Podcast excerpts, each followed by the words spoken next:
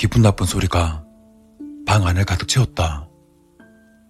마치 고기가 썰리는 듯한 소리를 내고 있는 건 칼을 들고 앉아있는 그였다. 앉아있는 그의 앞에는 이미 사람으로 보기는 힘들 법한 시체 한 구가 놓여 있었다. 살인이라는 행위는 이미 끝났다. 하지만 일반 살인범들과 다르게 그가 황급히 자리를 뜨지 않는 이유는 황급히 도망가는 꼴이 남사스러워서가 아니었다. 아직은 그가 살인을 저지른 이유를 충족시키지 못했기 때문이다. 살인은 모두 이유가 있다. 사람과 사람 사이의 갈등, 또 쾌락, 그리고 욕망. 인간들이 모두 가지고 있는 단어들이다. 하지만 그가 살인을 저지른 이유는 남들과는 조금 달랐다. 자신의 감정을 표현시키기 위한 예술적인 행위, 그 자체였다. 지금 그가 하고 있는 이 행위들은 모두 예술의 첫 번째 단계에 불과했다. 그는 그것을 증명할 듯 자신의 앞에 놓인 시체를 이리저리 움직이고 있었다. 이미 숨이 끊어져 축 늘어져 있는 시체의 몸을 움직이기란 쉽지 않은 일이었지만 예술을 표현하고 싶은 그에게 있어 그다지 어려운 것도 아니었다. 하얀색의 라텍스 장갑을 끼고 있는 그의 손이 감겨있는 시체의 두 눈으로 향했다. 그리고는 강제로 눈을 뜨게 만든 그는 행여나 눈을 감지 못하도록 뜨여있는 시체의 눈을 미리 준비해둔 강력 접착제로 단단히 고정시켰다. 시체의 눈은 천장을 꼿꼿이 바라보고 있었고 그의 두 손은 기하학적인 모습을 간직한 채 아래쪽으로 꺾여 있었다. 그의 양 발목 또한 사람으로선 돌아갈 수 없는 방향을 바라보며 완전히 꺾여 있었다. 또 칼로 나누지를 당한 것인지 피범벅이 되어 있었다. 그는 하얀 라테스 장갑을 낀 채 시체 얼굴에 묻은 피를 닦아내었다. 그리고는 시체 얼굴에다 페인팅을 했다. 이 상황을 어떤 식으로 바라보던 누구든 토악질을 해댈 만한 광경임은 분명했다. 하지만 그는 전혀 개의치 않으며 미리 가져온 자신의 도구들을 하나둘씩 챙기기 바빴다. 자신의 물건들을 하나도 놓치지 않고 가져간다면 경찰이 찾아오는 일 따위는 일어나지 않을 거라고 생각하는 그였다. 시체의 그로테스크한 모습을 바라보며 그는 만족이라도 한 듯 고개를 두어 번 끄덕였다. 천장을 바라보는 시체의 눈이 마치 자신을 바라보는 것 같아 욕짓거리를 내뱉었다. 뭘 쳐다봐. 죽은 년에 꼬라보면 어쩔 건데. 하지만 역시 시체는 아무런 대답도 없었다. 자리를 일어나던 그의 주머니에서 무언가가 툭 하며 땅바닥에 떨어졌다. 소리 노래방. 노래방에 이름이 적혀 있는 작은 라이터였다. 평소 담배를 피지 않던 그는 떨어진 라이터를 주워 들고 작게 미소 지었다.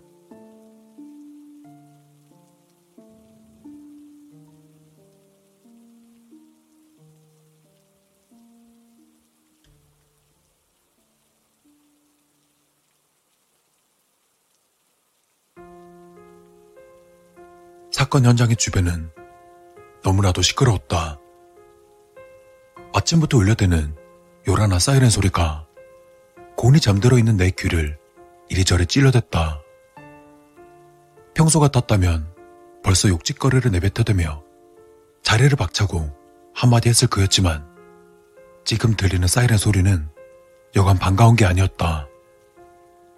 그는 재빨리 침대 옆에 놓인 카메라를 챙겨 창문을 열었다. 오, nice. 창문을 열자 그의 방에서는 곧바로 살해 현장의 모습이 비쳤다. 저곳이었다. 어젯밤 그가 예술행위를 펼쳤던 곳. 사건이 일어난 3층의 창문은 활짝 열려 있어 너무나 쉽게 내부의 모습을 볼 수 있었다.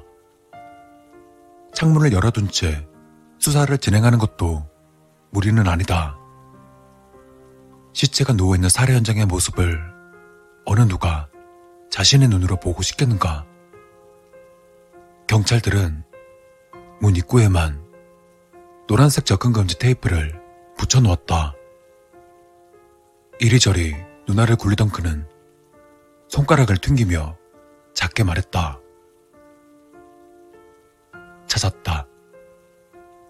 그가 들고 있는 카메라에 비친 건 다름 아닌 피해자 가족들로 추정되는 사람들의 모습이었다. 그들은 대성 통곡하며 울고 있었는데 그들 중 몇 명은 이 상황이 믿기지 않는다는 듯한 표정을 지으며 형사들의 질문에 힘없이 고개만 끄덕거릴 뿐이었다. 그는 그런 그들의 모습을 비추며 빠르게 카메라의 셔터를 눌러댔다. 하나도 빠짐없이 모두 카메라 안에 담아냈다. 이로써 하나의 예술이 또 완성된 것이다. 카메라에 저장된 사진들을 하나씩 열어보았다. 무릎을 꿇고 오열하는 여자의 모습, 얼굴을 비비며 울고 있는 남자아이의 모습, 다섯 살쯤 되어 보이는 두 명의 아이들을 품 안에 안고 울고 있는 주부의 모습, 고개를 숙이는 형사들의 멱살을 잡고 흔드는 할머니의 모습, 그 외에 많은 사진들이 지나가자 방금 찍었던 그들의 모습이 찍혀 있는 사진이 눈에 들어왔다. 사진의 오른쪽 위에는 99 라는 숫자가 쓰여져 있었다. 한 장만이 남았다. 한 장만 더 찍으면 드디어 100장을 채우는 것이다. 그렇다고 그가 100명의 사람을 죽인 것이 아니다. 한 번 죽일 때마다 그들의 가족 수에 맞춰 사진을 찍는다. 방금 전 그 가족은 총 다섯 명이었다. 한 장. 그럼 이번엔 한 명의 가족, 아니, 피해자를 위해 울어주는 딱 한 사람만을 가지고 있는 사람을 죽여야 한다. 남자는 카메라를 진 손에 작게 힘을 주었다. 그 순간이었다. 도어락이 걸려있는 문을 누군가가 두드렸다.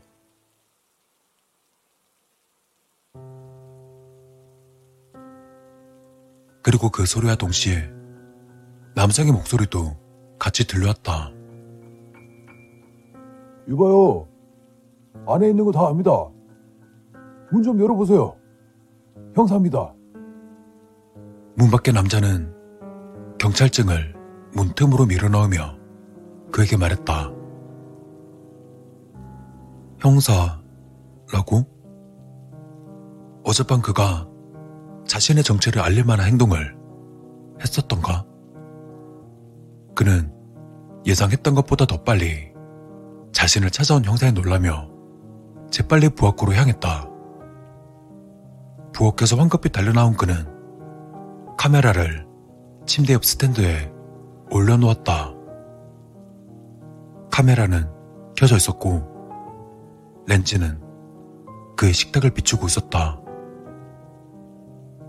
문을 열자 그곳에는 꽤나 큰 덩치를 가지고 있는 남자가 고개를 숙이며 집 안으로 들어왔다. 그는 안도의 한숨을 내쉬었다. 혹시나 다짜고짜 수갑을 채워 끌고 가진 않을까. 길고 긴 자신의 제명을 읊어대며 미란다 원칙을 나에게 설명하지 않을까. 긴장했던 그였다. 남자는 집 안으로 들어왔고 쾌쾌한 냄새가 난다며 자신의 코앞에서 손을 몇 번 흔들어댔다. 그는 형사에게 식탁 앞에 앉을 것을 권했다. 순간 형사는 그를 흘기 바라보며 이내 살갑게 웃더니 그가 권한 의자에 앉았다. 형사께서 저는 무슨 일로? 아, 혹시 말입니다. 선생의 집 앞에 일어난 살인 사건에 대해 뭐 좀 짐작되는 거 있습니까? 형사의 말에 그는 고개를 저으며 말했다. 표정 하나 변하지 않는 그의 연기는 누가 봐도 일품이라고 칭찬할 만한 기색이었다. 아니요, 저는 잘 모르겠는데요. 그런데 살인사건이라고요? 진짜입니까? 예, 사실입니다. 그래서 말인데요. 혹시 살해당한 이선영 씨와 신분이 있었던 사이였는지 묻고 싶어서 찾아왔습니다. 형사의 말에 그는 손에 들려있는 휴대폰의 시간을 확인하고는 대답했다. 아니요. 전혀 모르는 사람입니다. 제가 다른 사람과 어울리는 것은 자신이 없어서요. 실제로 이곳으로 이사 와서도 이웃과 대화한 적이 거의 없습니다. 그러자 형사는 그럴 줄 알았다는 듯 고개를 끄덕이며 손가락을 들어 자신의 모습을 비추고 있는 은색의 디지털 카메라를 가리키며 말했다. 그런데 저건 뭡니까? 렌즈가 앞으로 나와 있는데 켜져 있는 상태 아닌가요? 형사의 말에 그의 심장은 덜컥 내려앉는 듯 했다. 하지만 재빠른 순발력으로 넘어가는 듯 했다. 아, 아침에 카메라 이상이 없는지 확인해 본 건데 제가 안 껐나 보네요. 제가 이제 카메라 모임에 나가야 되거든요. 당연히 카메라 모임 따위는 있을 리 만무했다. 하지만 형사는 알아들었다는 듯 고개를 끄덕이며 그에게 말했다. 카메라에 관심이 많으신 모양입니다. 실례가 안 된다면 선생님께서 찍으신 사진들을 조금 살펴봐도 되겠습니까? 그의 심장이 다시 떨어지는 순간이었다. 어느새 이마에 맺혀있는 땀방울들을 애써 가리며 그는 고개를 숙였다. 죄송합니다. 제가 작품을 함부로 보여주는 스타일은 아니라서요.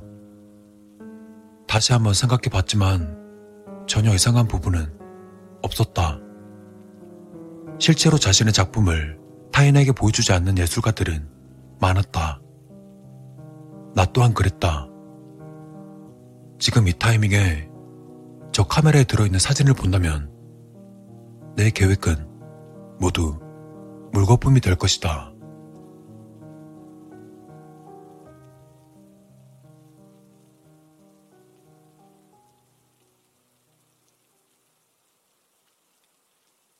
어느새 방 안은 처음 형사가 들어오기보다 더욱더 쾌쾌한 냄새가 한층 더해졌다.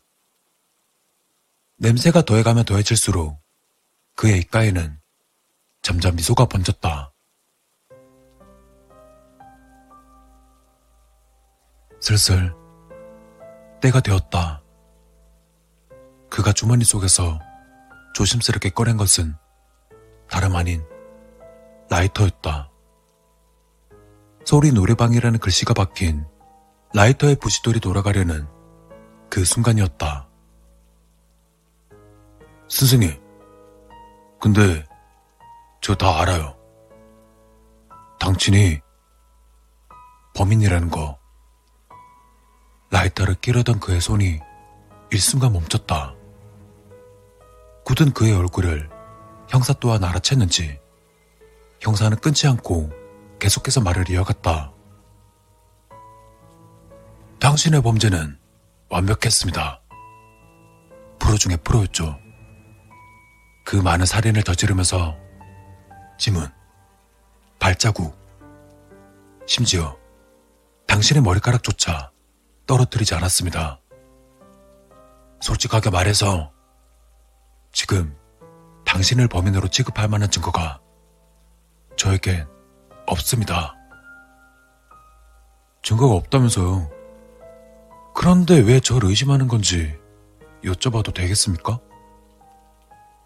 그는 손에 들려있는 라이터를 조심스럽게 다시 주머니에 넣고는 말했다. 형사는 그 라이터의 존재를 아직 모르는 듯 했다. 아직 당신은요, 연기에는 많이 미숙한 것 같은데요?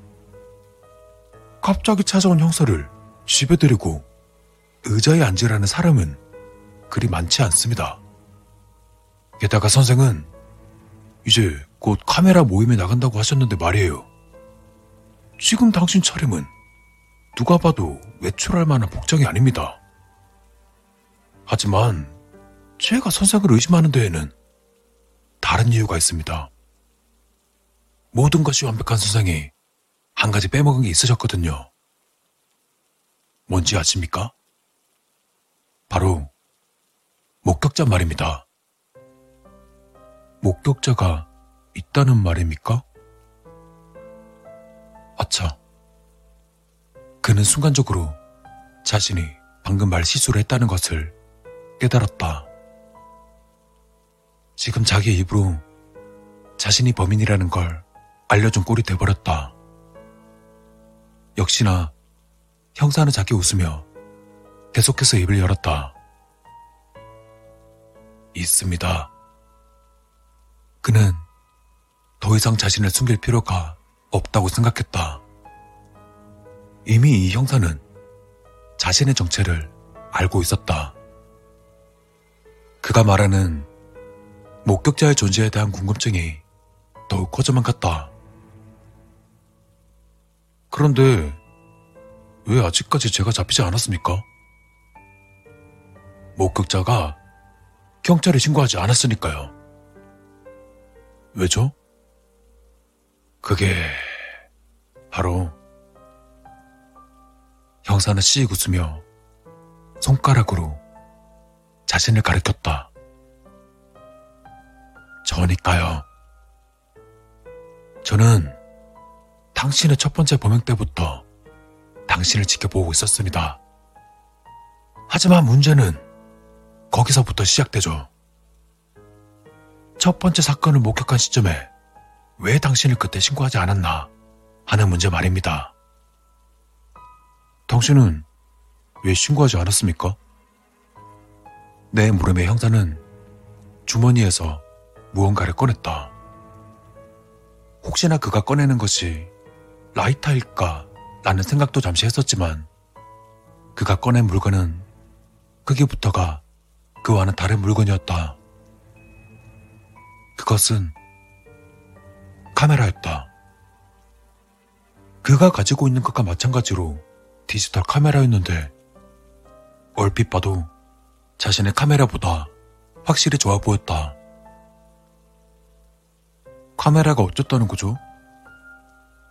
당신과 나는 똑같았으니까요. 순간 머리가 돌에 맞은 듯 싶었다. 하고 싶은 말은 많았다. 하지만 목구멍을 넘어가지 못한 채 벙찐 얼굴로 앉아있자 다시 형사가 대화의 주도권을 잡았다. 형사는 자신의 카메라에 찍혀 있는 사진들을 하나씩 보여주며 말했다. 사진들은 모두 그의 카메라에 들어있는 것과 비슷한 부류의 사진들 뿐이었다. 그런데 계속해서 돌아가는 사진 속에는 어젯밤 그가 죽인 방금 그가 찍었던 그 가족들의 얼굴도 들어있었다. 나도 당신과 같은 취미를 가지고 있습니다. 죽은 사람의 시체와 그 시체를 바라보고 통곡하는 가족들의 얼굴들. 생각만 해도 짜릿하지 않습니까? 내가 이런데 당신 어떻겠습니까?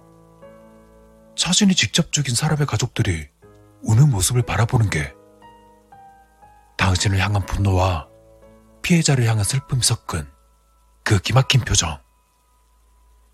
당신은 그걸 찍어내고 있었어요. 형사가 말을 마치는 순간 그 또한 입이 드디어 열린 듯 했다. 식탁 아래에 자리 잡은 다리가 덜덜 떨리는 것이 온몸에 느껴졌다. 그래서 지금 나를 찾아온 이유가 뭐죠? 당신이 저지른 살인 말입니다. 첫 번째 살인부터 지금까지의 살인. 모든 것을 당신과 같이 찍어댔죠. 시체를 보고 울고 있는 피해자 가족들이 통곡하는 사진을 가족 한 명당 한 장씩. 그랬더니 지금이 딱 99장째 사진이더라고요. 그래서 100번째 사진은 제가 직접 만들어 보고 싶었거든요. 일순간 방 안에는 침묵이 감돌았다.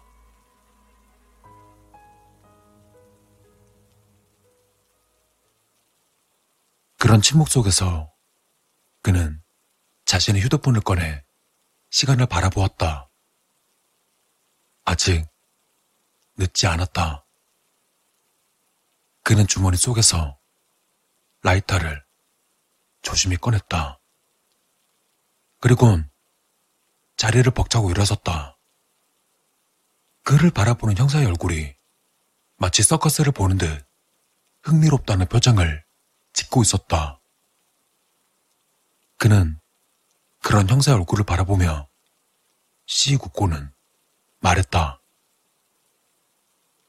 아무래도 당신은 저와는 좀 다른 것 같은데요. 확실했다. 더 이상 의심의 여지는 없었다. 형사, 이 남자는 지금 나를 동경하고 있었다. 사람을 죽이는 살인마로서의 동경도 아니었다. 괴상한 취미를 가지고 있는 같은 사람으로서의 동경도 아니었다. 예술가로서 나를 동경하고 있었다. 손에 들려있는 라이터를 꺼냈다. 형사의 눈에 라이터가 비추자 그의 얼굴은 삽시간에 굳어갔다. 아마 당신의 얼굴이 제 100번째 사진이 되겠습니다.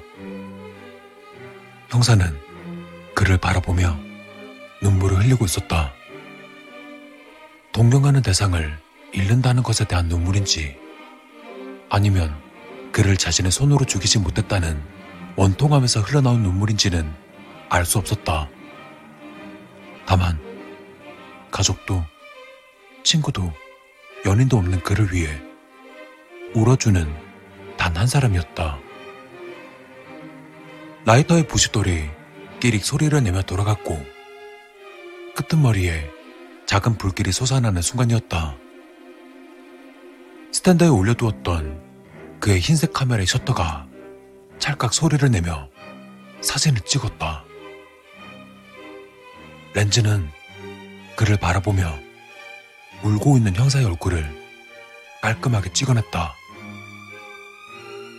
이로써 그의 100번째 사진을 찍혔다. 예술가로서 예술품을 만들어내는 것이 아닌 예술품이 되어보고 싶다는 그의 소망이 펑 하고 터지는 가스 소리와 함께 이루어졌다.